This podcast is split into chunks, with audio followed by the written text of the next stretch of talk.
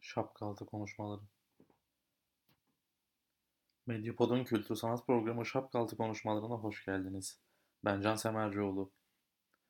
Programa bir duyuru yaparak başlamak istiyorum. Şapkaltı konuşmaları bundan böyle haftalık olarak yayınlanacak. Bazı konuları artık daha çok ve daha sık olarak birlikte tartışma fırsatı yakalayacağız. Geçen hafta üzerinde durduğumuz edebiyattaki dijitalleşme konusuna bu hafta da devam etmek istiyorum. Önceki bölümde yayınlanan eserler hakkında bir takım örnekler vermiştim. İşte hangi dijital olarak hangi eserler yayınlanıyor, yayınlanma biçimleri üzerine konuşmuştuk. Edebiyatın dijital hali nasıl aldığına değinmiştim. Aslında vermiş olduğum örnekler çok daha radikal ve etkileşime, interaktiviteye dayalı, hatta marjinal örnekler diyebilirim bunlara. Bu hafta ise kağıt krizi yaşayan edebiyattaki dijitalleşme başlığında tekil ve bireysel nitelik taşıyan bu eserlerin yanı sıra konvansiyonel biçimleri de dijitalleştiren örneklere değinmek istiyorum. Böylece edebiyatın ve okurluğun kitlesel biçimlerinin dijitalleşmeyle nasıl daha kitlesel bir nitelik sağladığını hep beraber görebileceğiz. Öncelikle şuna bir açıklama getirsem daha iyi olur sanırım. Edebiyatta dijitalleşme başlığını aslında bu bölümle beraber iki bölüm ayırmış oluyorum. Türkiye'de kağıt krizi yaşanırken ve yayın evlerinin çoğu kitaplarına zam yapıp bazıları yeni kitap yayınlamayı bırakırken mesela bazı yayın evleri artık telif almamaya başladı. Bunun yerine var olan kitaplarla yollarına devam edecekler. Ben de böyle bir ortamda kağıt odaklı olmayan bir edebiyatın daha çok sürdürülebilir olduğu kanaatindeyim. Bu şekilde işin maliyeti üzerine kafa yorup işin editoryal ve estetik boyutunun öneminin azaltılmasının ya da görmezden gelinmesinin önüne geçilebileceğini düşünüyorum. Aslında bu yapısal bir dönüşüm meselesi. Yayın evleri dijital biçimlere artık çok da açık hale gelecek. Ve bu biçimler aslında marjinal olan ve ''Aa bakın böyle bir eser de varmış'' diye bizim gösterdiğimiz örnekleri de yaygınlaştıracak. Hatta belki de standart haline getirecek ve böyle böyle de yapması lazım gerçekten bunun da bir öngörü değil, temenni olduğunu söyleyeyim. Çünkü mevcut koşullarda ne kadar gerçekleştirebilir çok da emin olamıyorum. Tabii önceki bölümde söz ettiğimiz, bu bölümde de söz edeceğimiz eserlerin hiçbirinin yaygınlaşmaya veya standartlaşmaya müsait olduğunu düşünmüyorum. Bunun iki sebebi var aslında. Birincisi okur deneyimi açısından bu tür eserler kolaylık sağlamak bir kenara okuma zorluğunu beraberinde getiriyor. Okuyucuyu zorlayan biçimler oluyor. Türkiye'de oku, okur alışkanlıkları çok sabit, değişmez ve kalıplaşmış bir yapıya sahip. Bu yüzden radikal ve hatta marjinal bir değişikliğin karşılık bulamayacağını düşünüyorum. İkinci olarak yayıncılar geleneksel biçimleri bir anda terk edip ya da aynı anda geleneksel ve dijital varlığı bir arada koruyacak bir kapasiteye henüz sahip değil. Böyle bir girişim olmadı çok fazla. Ya da bunun üzerine çok fazla düşmediler. Onlar da tıpkı okurlar gibi geleneksel ve alışkanlıklara dayalı bir programa devam ediyorlar. Bunu sürdürüyorlar. Son yıllarda Türkiye'de kaç kez farklı bir yayın ya da gelenekselin dışına çıkan bir şey duyduk? Herhalde elimizdeki tek örnek can yayınlarının yatay okunan kitaplar basmaya başlaması. Hani bu normal dikey kitabın yerine kapağın yukarıya doğru açıldığı daha küçük formatta basılan kitaplar. Ancak ilginçtir ki bu yaratıcı tasarım bir nebze ilgi görmüş olsa bile yaygınlaşıp sükse yapmadı. Okurlar geleneksel okuma biçimlerini sürdürdü, sürdürmeye de devam ediyor. Türkiye kökenli olmasa da yurt dışından gelen bazı yatırımlarla birlikte okur deneyimi dönüşmese de farklı deneyimleri tatma şansı yakaladı Türkiye'deki yayıncılar. Mesela bir süredir metroda, metrobüste ya da aklınıza gelebilecek işte her türlü raylı ulaşım aracının ekranlarında bir reklam dönüyor bize diyor ki bunlarla değil, bunlarla değil, kulaklarınla oku. Gözlerimizle okumamızı söylüyor. Storytel'den bahsediyorum. Türkiye'de podcast işi bile o kadar yaygın değilken piyasaya sesli kitapla girmek iddialı bir iş aslına bakılırsa. İsveçli bir şirketin ürünü olan Storytel 2015 yılından itibaren birçok ülkede sesli kitap işi yapmaya başladı. Uygulamanın İngilizce bilmeyen okurlar için en iyi tarafı muhtemelen çok sayıda Türkçe kitabın olması. Ve bu arşivi de giderek arttırıyorlar. Yeni çıkacak kitapların ne olduğunu gösteriyorlar. Ve çok iyi bir kalitede sesli okuma deneyimi sunuyorlar. Okurlar, okurların da buna gösterdiği ilgi aslında ortada App Store'da kitaplar kategorisinde Storytel ikinci sırada yer alıyor. Ücretsiz üyelik ve deneme süreci sunan uygulamaya ayda 24.99'a abone olmak mümkün. Storytel'in bu alandaki muadillerine baktığımız zaman örnek olarak Audible'ı gösterebiliyoruz. O da Storytel'le benzer bir yapıya sahip. O da bir sesli kitap uygulaması. Ama Türkçe kitap bulmak biraz zor. Türkiye'de üretilen bazı sesli kitap okuma siteleri de var. İsimlerini şu anda saymaya gerek yok belki ama yurt dışındaki muadilleriyle aynı performansa sahip değil. Kurumsal bir yapısı yok. Profesyonel gözükmüyor.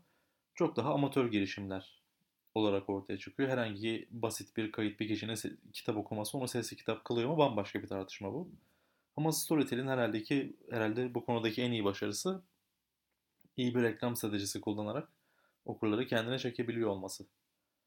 Bu kategoride dünya çapında hem prestij hem de güvenilirlik kazanmış bir uygulama var. Goodreads. Hepimiz biliriz bunu, kullanırız da. Kitaplar hakkında yorum yaptığımız, kitapları puanladığımız, bu kitabı okuyorum, okuyacağım, listemde var, şu kadarını okudum, şu kadar kaldı, şunu beğendim, bunu beğenmedim diye derdimizi anlattığımız, kitaplar üzerine konuştuğumuz bir internet sitesi.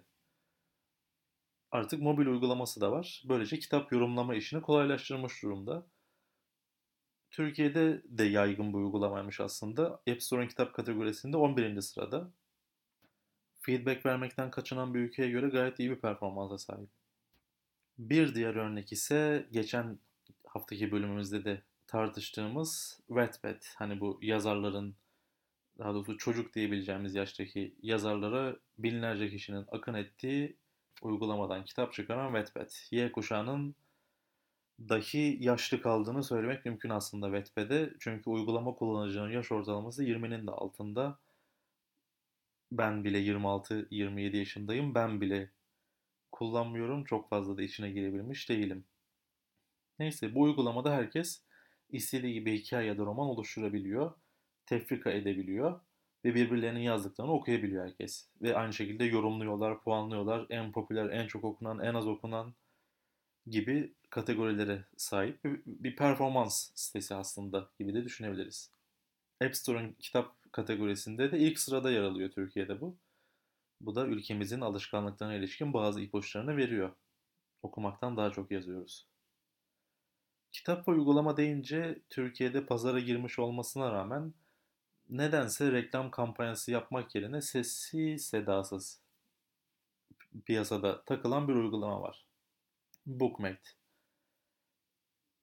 Aslında Türkçeleştirilmiş, Türkiye'ye çok da uyumlulaştırılmış, buna göre bir içerik performansı da sergileyen bir uygulama olmasına rağmen Türkiye'ye biraz geç girdi aslında. Aslında Rusya merkezli bir şirket onun bir ürünü Bookmate. Rusya'nın ardından kısa sürede uluslararası bir biçimde hizmet vermeye başladı. Temelde bizim e-kitap okuma alışkanlıklarımızı değiştirme iddiasıyla ortaya çıktı. Biz işte Kindle'lardan, Kobo'lardan vesaire okurduk. Bunun yerine uygulama akıllı telefon üzerinden kitap okuma imkanı sunuyor. Uygulamada çok sayıda güncel ve Türkçe kitap da bulmak mümkün. Ama tabii dünyadaki her uygulamada olduğu gibi İngilizce bilen okullar için uçsuz bucaksız bir arşiv sunuyor. Kurgu alanında kitap bulamama şansınız çok az. Sürekli güncellenen, yüklenen kitaplar var. Çok iyi e-kitap anlaşmaları yapıyorlar anladığım kadarıyla. Ancak diğer bahsettiğimiz uygulamalar kadar yukarıda değil App Store'da 51. sırada yer alıyor. Uygulamayı bir benzetmeyle tanımlayacak olursak kitap Spotify diyebiliriz. Aylık abonelik sayesinde her istediğiniz her kitaba sınırsız okuma erişimi sağlamış oluyorsunuz. Kitapları uygulamayı, uygulamayı indirip çevrim dışı olarak da okuyabiliyorsunuz. Satın olduğunuz e-kitapları da kütü, uygulama kütüphanenize yükleyebiliyorsunuz. İlk üç ay için 9 liralık bir ücreti var. Aslında benim için mükemmel bir uygulama. Çünkü Spotify'ın sağlamış olduğu bütün işlevselliği bu da sağlayabiliyor. Ve parasal açıdan da cazip geliyor. Çünkü tek bir kitaba bir seferde 25-30 lira vermek yerine işte ilk 3 aylık deneme sürecinin ardından benzer bir miktarı verip bütün kitaplara erişip kitap üzerinde yazıp çizebiliyorsunuz, not da alabiliyorsunuz. Gayet mantıklı geliyor. Ama Türkiye'de hiç kimse, hiçbir yayıncı ya da şahıs böyle bir girişimde bulunmadı. Çünkü Storytel'in sadece birkaç ay içinde kazandığı yükseliş ivmesini düşündüğümüz zaman bu alanda bir ihtiyaç olduğunu anlamak aslında pek de zor değil. Niye kimse girmiyor? Bu da bambaşka bir tartışma. Kitap yayıncılığında dijital standartlaşma ihtiyacını okurlar da yayıncılar da çok açık değil. Bunu söyledik. Yurt dışında artık standart haline gelmiş olan basılı kitabın yanında e-kitap da satılması. Kimisi bunu hediye olarak veriyor. Kimisi de ayrı ayrı satın alma seçenekleri sunuyor. E-kitap bazen daha ucuz oluyor, bazen daha pahalı oluyor. Duruma göre değişiyor bu. Bu bile Türkiye'de aslında yabancı bir şey olarak karşılanıyor. Haliyle okurlar da buna kapalı bir halde. Bu konuyu tartışmış olduğum bir yayıncı, ismini vermeyeyim bende kalsın, okurlar basılı kitap talep ediyor gibi bir argümanla karşıma geldi. Ama sadece okurun istediklerini yapacak olursak sadece 20 kitapla bütün piyasayı sonsuza kadar döndürmek mümkün olur derdi. 20 kitap dediğime bakmayın, kitap türü olarak düşünün bunları. Önemli olan okurun taleplerini de şekillendirmek bir bakıma. Yayıncıların misyonu sadece kitap satmak ya da basmak değil, böyle bir işlevi de var. Ama işte okuma anlayışına, alışkanlıklarına müdahale edebilecek kaliteli fikirlere ve inci, incelikli girişimlere ne derece açıklar bu da çok tartışmalı bir konu. Türkiye'li okurlar bu tarz bir dönüşüme kesinlikle direnecek. Bundan çok eminim. Ama bu direncin kısa sürede de kırılabileceği kanaatindeyim.